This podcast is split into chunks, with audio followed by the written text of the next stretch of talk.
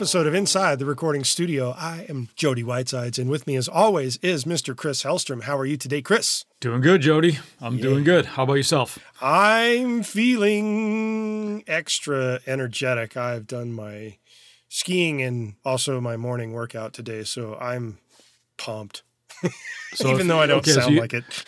so we're gonna have to keep this short because you're gonna about fade in about 20 minutes. Here is what were you trying to say? Maybe. Maybe. All right. Well, might be a lot of me at the end then. Yeah. All right. I wanted to mention something. If people are playing along at home, a couple of episodes ago, we were talking about backups and things. And mm-hmm. if anybody's keeping score at home, I ended up going with a RAID system for my backup. Yay! There you go. So now you can sleep at night knowing that I'm backing up to a RAID system. I know I'll get an extra hour of that tonight. I know because I know people have been clamoring for the answer to that question, what solution I was going to go with. So I thought I'd throw it out there. All right. That's not what we're talking about today. And automations yeah. and, and better workflow. We're talking about what today? Control surfaces oh, yeah. today. And I suppose we should mention that we're, we're thinking in this episode, we're not talking about keyboard controllers, that kind of thing, that can have added functionality. We'll touch on that a little bit, but we're talking about more from a mixing workflow standpoint type of vibe here. Right, the kind so, that looks like an actual console that people used to plug into. Actually, a lot of mm. people still do, but yes. Yeah, more or less that. So the first question I guess we should throw out there, or that I will throw out there to you, mm. in a world full of keyboard and mouse type of workflow, why do we need a control surface? For that human element of touch. Yeah. That's the best answer I can give. It. All right, cool. So it, Friday finds. Yes. No. Uh, it's the human element of things, and the reason why I say that is if people keep going back to catalog music from I don't know, say the 70s or 80s or whatever, before automation really took complete hold of the industry. You used to have to have an army of people apparently to do a singular mix certainly possible. Yeah, the the more advanced mix you would have, and, and you're doing all these fader moves across, you, you might have needed more than you two know, hands, ten fingers or two hands, right? Yeah. If you watch something like Mix with the Masters that they did with Al Schmitt mm-hmm. in those videos, and you watch some of the stuff that he's doing, he's got his fingers up on the faders at all times. And this guy was a master of this stuff, of being able to just move the fader and not use a ton of EQ and compression in order to get a great sound out of a recording. He knew where to yeah. place a mic and then he knew how to ride the faders. That's how it was done back then. Then yeah. along came automation and made a whole world of change. Right. And the initial systems that were available back then were kind of bizarre. I recall one particular system that a good friend of mine had with ADATs that connected to a console of sorts that had the motorized faders and such. And I believe it was made by Mackie. And it was not the Mackie control, but it was okay. something precursor to this because the software was not built into the unit and the unit itself was not dedicated to anything but the software that it ran with on a computer. That was how my first recording experience was mixed was using that automated system from Mackie. And I wish I so knew the exact name of it, but I do not. And I've tried looking it up and I can't recall what it is. And the internet doesn't seem to know either. Yeah it is a different feel there. And I think to backtrack a little bit before we go into the whole Mackie story and, and those, the Mackie controls, there is something with sort of like fingers and hands on knobs and faders that, that obviously feels different. Yeah, it's the, the tactile notion of that. And also, when you're sitting and you're mixing with a mouse, you're generally, unless of course you're grouping and things and sending to AUXs or VCAs and things, you're generally moving one fader and one parameter at a time, mm-hmm. right? So now you have the ability to obviously do more, and you can have what can feel like a little bit more of a natural movement to levels and things, and you can do a fader ride and as simple as like a pan automation type of thing at the same time. So I think there's a certain, not to sound too hippie-ish here, like, but it is that human element that you mentioned, like when you're doing that, you're kind of getting into it a little bit more and you can feel a little bit more connected to that.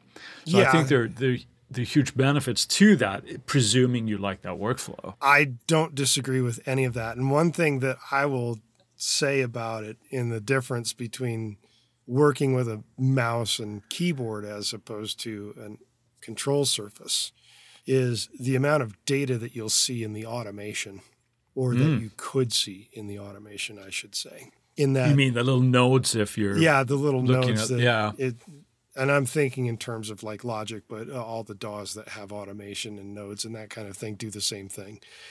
I recall very early on after the Mackie software and getting into recording with Logic when it first started doing audio, which I can't even recall what version, maybe version four. Yeah. it's a very, very long time ago. I That's when you turned me on to Logic. That's when I got onto the train. Uh, Yeah. It was 4.6, I think. Yeah, so I I I think they actually added audio functionality in 4.0. Prior to that, it was all MIDI, and the automation that I remember in difference between using a mouse and using a control surface is that the automation nodes that you saw with hand done control surface nodes is there's a bazillion of them all over the place, but with mouse use, I was very, very precise. it's like at this point, I want to start doing this, and at that point, it's going to end doing that. And he had two nodes, and then you could do a curve or something that Logic allowed you to do, which was pretty cool. And it took out the concept of doing all of the fader moves, and it was a different way to work. Not necessarily better, not necessarily worse. However, control surfaces have come a long way since the days of that early Mackie system prior to Mackie control. Absolutely. Eh, and, but I remember, let's go into that a little bit more of the Mackie, I, I suppose, because I remember seeing at NAMM some year, mm-hmm. presumably late 90s, when they showed the, the HUI control, which was the first Mackie control. And there was a version, we were talking about that a little bit before we started recording here, how there was actually a version called the Logic control. Yeah, it was made by For- Mackie. It was made by Mackie, but I think it was maybe a year or something prior to them releasing it as just the Mackie HUI, and you had different overlays that you could do for different DAWs because it, it just Right. functioned via MIDI, mm-hmm. right? But it had you could control pretty much everything in Logic through this, right? So it's like you could essentially put your mouse aside and do a lot of the functionality if you were of that workflow where you had perhaps done and cut your teeth working on a console. That would feel very much comfortable to you to, to have all of that there. Well, it was a lot of um, fun actually because eMagic actually sent me one Yeah. and, and allowed Right. me to mess around with it and play with it and give feedback and whatnot. It was very much like operating with a console, but controlling the DAW instead. Yeah. And it was a lot of fun to work with. I don't discount it. I think it was great. Yeah. Is I mean, it as good as what you get today? No, but it was definitely cutting edge at the time it came out. But it's still around today. I mean, they still sell them. They're, they've Logic been Control? upgraded a little bit. Well, the Mackie HUI. Well, the Mackie HUI, yeah, that's Yeah. they've gone from normal MIDI 1.0 to MIDI 2.0, which increases the resolution of what you. Are they do. actually doing MIDI 2.0 on the new Mackie? I believe so. It it goes hmm. Very That very surprises me, actually, if you do. a lot further along, so to speak, in terms of like instead of 127 steps, you get like 16,000 some steps or more.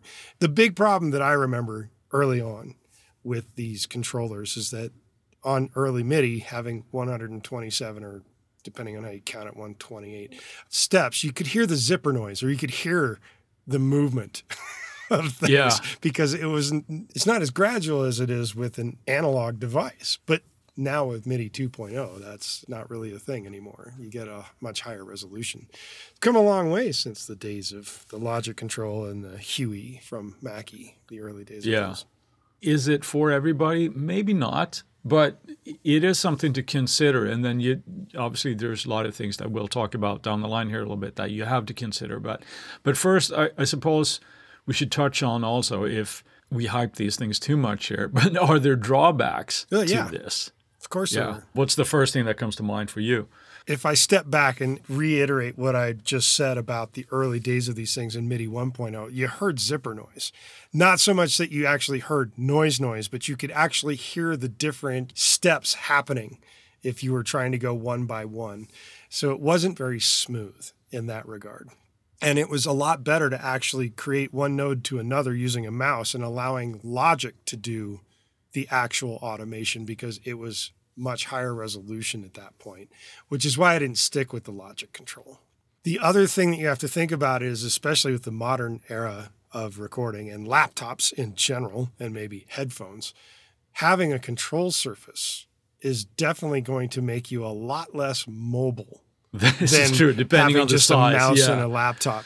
You know, some there is one that I believe it's a PreSonus. It- Yeah, the fader port. Fader port. It's a singular thing, and it's very it's quite small. You could use that, but then again, that's almost akin to using a mouse because it's kind of controlling pretty much one thing at a time. The idea of having a much larger unit that has like eight or sixteen faders on it is to be able to manipulate multiple things at once. Yeah, no, I think of that obviously as well when it comes to the mobility. Let's say that you do a lot of traveling and things, you know, logging around a console will, you know, definitely hamper that somewhat. Mm-hmm.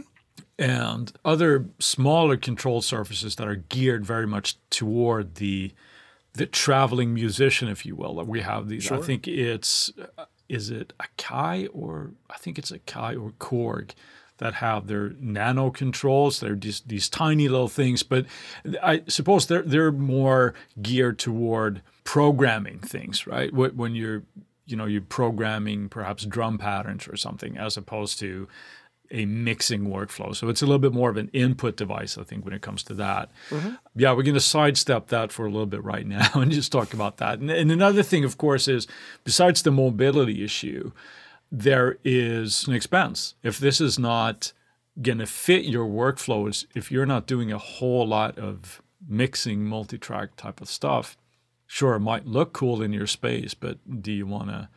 spend 55,000 for uh, a flagship S4, you know. yeah, that's a, that's the thing to consider for sure.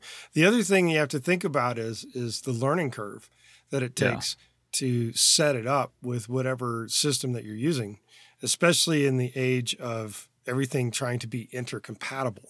And Mm, yeah. not everything is exactly the same from DAW to DAW to controller to controller. Your comment about the expense and having it being there reminds me of a story I read about a couple of guys from Europe who were producers and they came to LA and nobody wanted to work with them because they didn't have an actual console in their recording environment. So they went out the and Swedish dropped House like Mafia? yes, it's something like that. It stars something or other. I can't remember exactly what they were called, but they ended up buying SSL board just to stick in there that did nothing. It was literally hooked up to nothing. It was just there. It's a laptop stand. yeah, It's baffling to me. It's like, really? That's crazy. Well, there is that optics is very important, right? We talked about, you know, the 480. If you have a an, an empty uh, controller on on your or remote on your desk, that that looks happening.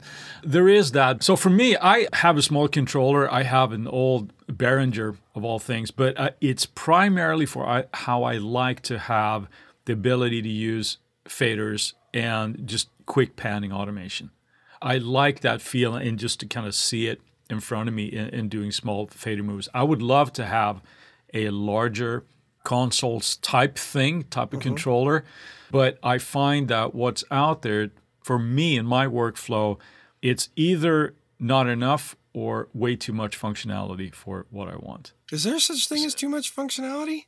Well, it is because it's okay. Yeah, I would love to have something like you know a twenty-four channel thing, but the investment and the return of that for me, like yeah, I'm buying sort of like a trailer to go get my mail in. You know what I mean? it's it's that kind of thing. It, it's too much of an invest, investment Gotcha. for that. But but that's me. I, I like the hands-on feel. It's something I'm a big fan of. But I would like to have more. But we'll talk about more what's available out there and uh, see what what might be worked for you as well. What's other things that we need to look at or in comparison from a controller to a keyboard controller, say? There are keyboard controllers that have obviously assignable faders and knobs and things that you can assign to your DAW so that you could have that sort of immovable fader, for example, for your your your volume or whatever, your master or whatever the track that you're working on. Um, you can assign any knob to control pretty much anything in your DAW. Mm-hmm. The drawback of that is that you have to assign it to something in your DAW. It's not instant, right? And so, it's stuck there too. Right, it's stuck there too. So you have to really, really think through your workflow to have this set up in a manner that it works. And it's not necessarily going to change till you go to the next track and then the same knob controls the same parameter on that channel. It can be a little bit clunky. I know there are companies that I want to say was Novation that had MIDI controllers that were set up for different DAWs and it was supposed to be seamless. I haven't worked with them so I, I can't really say, but I heard a lot of noise that people were not necessarily that happy with. It wasn't as seamless as advertised type of thing. Well, that's unfortunate. Yeah, but I think that's also the nature of the beast, right? Because DAWs upgrade and this and that, and things get changed. And so, trying to control every DAW and have that set up in one unit that that's a pretty lofty task. It's know? a tall order. With a tall order, we're going to take a moment for a word from our sponsors. And we're back. And now we're going to jump into a little bit of like a rundown of people who actually make these things. So kick us off, Chris. Well, we mentioned the Mackie early, but that, that's the first one that comes to mind for me when I think of a controller because I think the implementation that they did with that one was was really really good mm-hmm. and well planned out the HUI now it had extenders for that, so you could add like if if people don't know, it was essentially a, a control section of it and eight faders and possibly a ninth for master. Yes, it also had a you, jog wheel as well. Right, so you had all this sort of functionality, navigation, and things, and, and transport controls on that master section. But then what you could do is that if you wanted more faders, you could buy extenders to this that added mm-hmm. an additional eight and I'm not sure if there was a limit to how many of those you could have, but two extenders now you got like a 24 fader desk in front of you, right? Right. So I think that was was a really really cool one. I already mentioned that I have a dusty old Behringer here, and I'm not going to go into what I think of Behringer's business practices. That's beyond the scope of, of this episode, anyway. Let's get it's some an, dynamite and blow it up for a video. could be interesting, perhaps. I like the functionality. It works pretty darn well with Logic. Mm-hmm. Now, my biggest gripe on this bad boy is it's a noisy little bugger. The motorized faders is, yeah, it's loud. So they're not uh, Penny and Giles, is what you're saying. They are not top dollar faders, is exactly what I'm saying. Now, with the newer versions that they have, they have a new, it's called the X Touch. I'm hoping they're better. They probably are. But again, there it they have different versions of that where you have more of a control kind of like transport and functionality of your DAW in one, and then they have other just like they're just like faders. Mm-hmm. For me, I think the fader part is more exciting because I don't know about you. Actually, I do know about you, uh, but I do obviously not know about all our listeners here. My guess is that most users have a good grasp of controlling their DAW's playback function using their keyboard. Mm-hmm. For me, it's like that is so integrated in the workflow. That has very little to do with a mouse. I've always felt that with a control surface, the transport controls are sort of like redundant to me. Mm. I'm like, well, why would you do that? No, it's spacebar. That's how you start and stop shit, right? And you know, navigating back and forth. So I, I think that's for me again that that's a functionality that's not out there. Anyway i digress. We have the behringer stuff. Yes. You mentioned the presonus. They have their fader port and that is a growing series. We have like yeah. you mentioned the single fader which is something i've considered as well. Well it's something uh, they sent me to use and tried it out and when it was initially out it unfortunately didn't function very well. They've since improved that, so it's definitely a lot better. And they have it in various configurations now. They have Yeah. the single fader port. They also have one with eight faders, and then they have one with 16 faders, and they are modular, which makes them very nice. So if you wanted to get a whole lot of faders together, you could buy a couple of 16 fader port units, link them together, and you got 32 faders on, on your desktop right there. And they do a But very they're good no job ex- of controller. But not necessarily extenders though. You're just buying another unit, right? Yeah, so but you they would work have together. multiple. Yeah, I'm a big fan of having that just the faders. But anyway, Mm-hmm. that, that, that's me. One thing on the fader port that hopefully somebody from Presonus is listening. One thing that I thought was a glaring emission from on those, because I strongly consider them at this point, and I, I still might, we'll see. Each fader doesn't have an individual panning port. So you have to go up and assign something to one wheel. If you, for example, let's say that you have a stereo pair that you're going to affect at the same time, you have to do that in two passes because you can't do it unless you sort of like assign it to the faders and well, but, but now there's more operations. So I would love to have like just a dedicated pan pot on top of each fader. I hear you. I hear you. But that's the fader ports. You know, we kind of mentioned the smaller ones from like Novation and Korg and Akai and Right. all those smaller input type of things that could be good for input type of stuff if you're the musician on the go, if you will. Mm-hmm. These all work with pretty much any DAW, right? They kind of like more or less plug and play because they just use MIDI protocol and there's some setup in your DAW, but mm-hmm. they, they work all the way through. What else we got? Softube makes a thing called the console, and they have a version Yeah. Mark II. It's a dedicated controller for their particular software, but Universal Audio is on board with them as well. And it's a little bit more of a dedicated controller, specifically for their software and for quite a few of the UA plugins that gives you a very tactile way to work with those particular offerings. So I think those look very appealing to me as well. Mm-hmm. The initial one came out and it didn't have the fader section of it. It was just knobs. Right. So that was one of those things you kind of have to wrap your head around that. I'm um, controlling level with a with a knob as opposed to a fader. Just like, well, that's that's weird, right? But now they have that, and from what I understand, the way it works is you load their console plugin on your channel strip on each channel. Yep. You open that, and that will control all the parameters that you might need. So that that's a cool thing because it has the well, a full channel strip essentially. You mm-hmm. got compression, you got EQ, and all this kind of stuff there. That's a really, really cool one. Now we're stepping up a little bit in price range here with, with doing these as well. But it's supposed to be cool. It's going to cost, right? What would be the next one in the price range?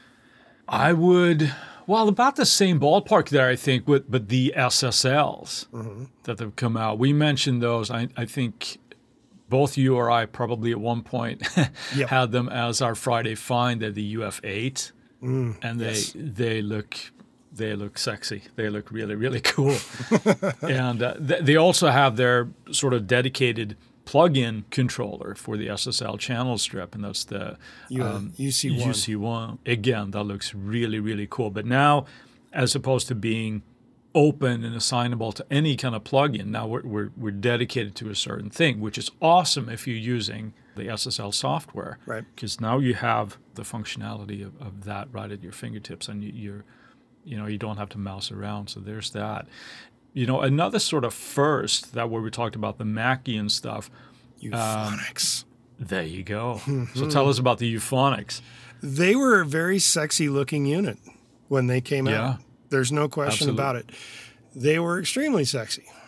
And they were made with high quality stuff like the Penny and Giles faders and everything. So you knew that they were of decent, actually, not even just decent, is really good quality.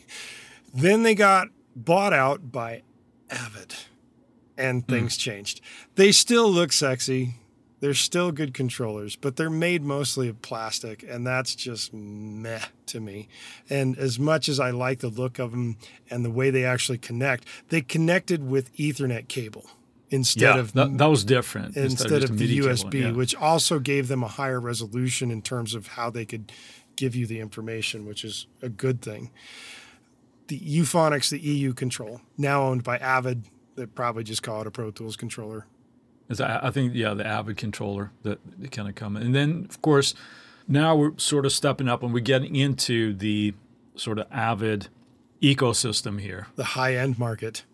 There's that, but it's also could be not necessarily low end. I don't want to say that because it certainly isn't. But but they have their S series mm-hmm. now, right? Which I think is at least at the time of, of taping of this is is the the current version, where it has what looks like I, I want to say Euphonix controller, but I'm going to slip on the tongue. But I mean the Avid controller mm-hmm. that has the fader and functionality, but you can actually add an iPad to it hmm. To run an ad that, that adds the metering Right. on it. They look really, really cool. And I think whether you're you know, somebody who runs Pro Tools at home and you want to have this kind of functionality, that might be a way to go. But certainly the larger ones that are there in post houses and things like that, that tend to be predominantly Pro Tools, right? Right. they look really really cool because again th- these grow and you can have several of these and you again we talked about I can't remember how we talked about it, but it was like Captain Kirk, right? You're you're sitting at, at the Star Trek command, and you got all of these, and they look sexy as all hell. So now, you know, the sort of combination there, I'm thinking of touchscreen and hardware. So you kind of starting to blur those lines a little bit, I think. Well, you can go even further with actual touchscreens and not even go with the kind of hardware. You got the iPad has the dedicated Logic Control app. Yeah. So it's What's your experience with that? Have you have you messed with that? I have. I think without a hardwire, it becomes a little bit behind the curve, so to speak. It's not quite as right on the money as one would hope, Yeah. but it's not bad. It's good for what it is. Yeah. Especially I when you're that- talking about going over Bluetooth. It's not really the the most ideal way to do things, but it's definitely something that can get you into the control surface mindset without having to buy the hardware. Yeah. And it's free. Right. With Yeah. Logic. You just right. Funny thing with Apple, we think that well, there's no dongle. Yeah, there is a dongle. It just costs you three thousand dollars, and that's your computer. And your Yeah. iPad. Right. It, then it's kind of ironic here with the Logic controls Mm-hmm. because now there really isn't a tactile thing anymore. Right. It is in that you're using your finger, but you're not feeling a fader or a knob or anything. So I've heard people that just swear by them, like, yeah, I try to get into XYZ controller, but this is what works best for me for Yeah. the Logic. control." Everybody's Now, got their one- preferences. one thing that's cool though with these is if you're the type of artist that you're tracking yourself, or let's say that you're you're a singer or you're a drummer, you might be tracking in a different situation, not in front of your computer. It does make it works. So easy you for that. So you can you can trigger everything that you do from your control. That you can just have it basically on your iPhone, you know, in your in your vocal booth or whatever. hmm Just turn off notifications when you do. Uh, right. Yeah. Then there's And the it- there's the really like high end version of the whole touchscreen thing, and I know there's been multiple companies that have been trying to do it, but Slate Digital is pretty Yeah. much the one company that's made it a reality on a scale that a lot of people have purchased into, and that's their Raven series. Yeah, those look really, really cool as well. They do, and, And they even get have- big hands-on thing, but it's all touchscreen.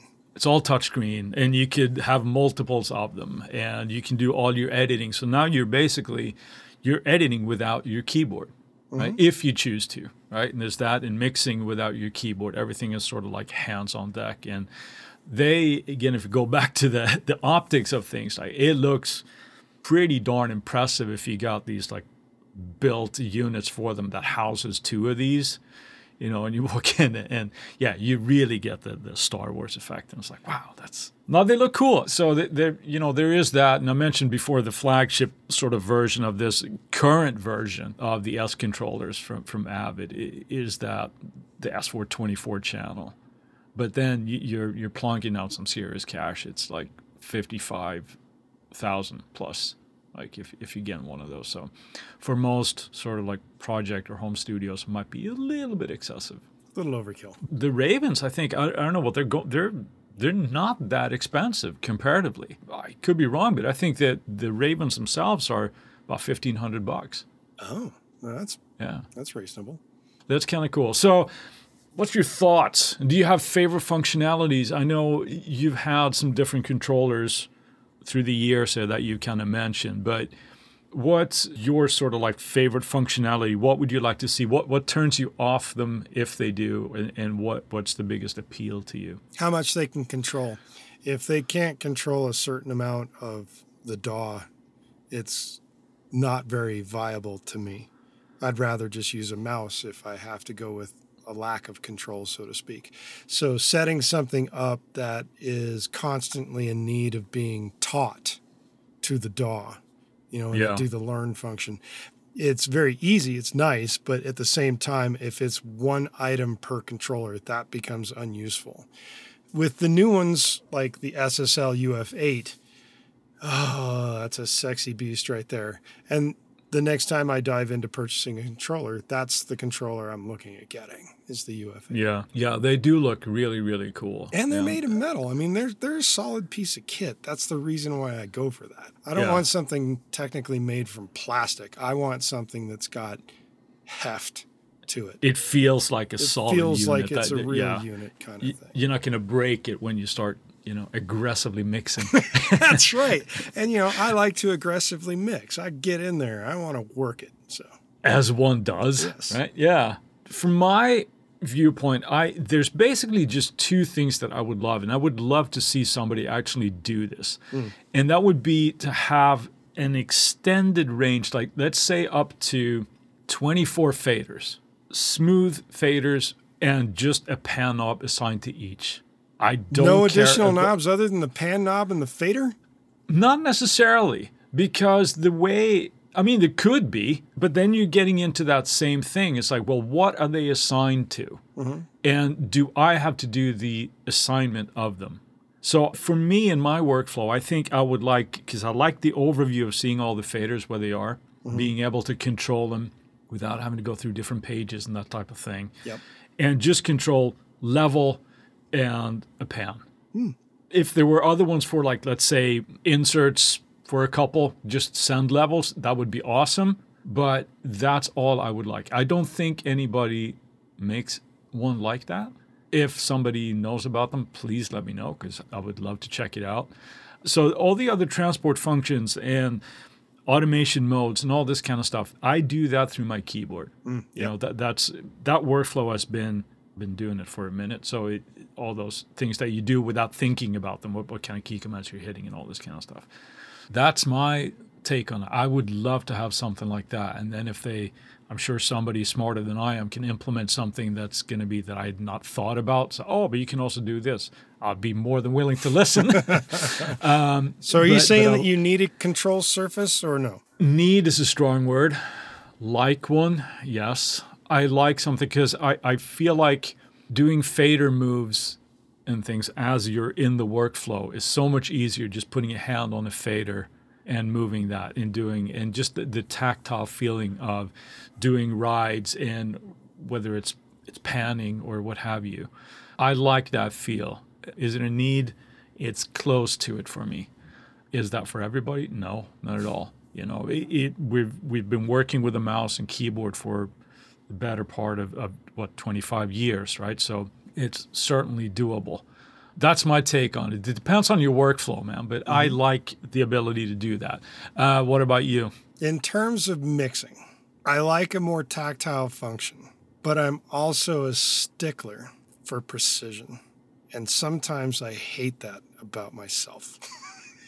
You get that anal retentive nature where the, when the fading line is not completely, Yeah. Yeah. So, in that regard, do you need a control surface? No. Do I want one?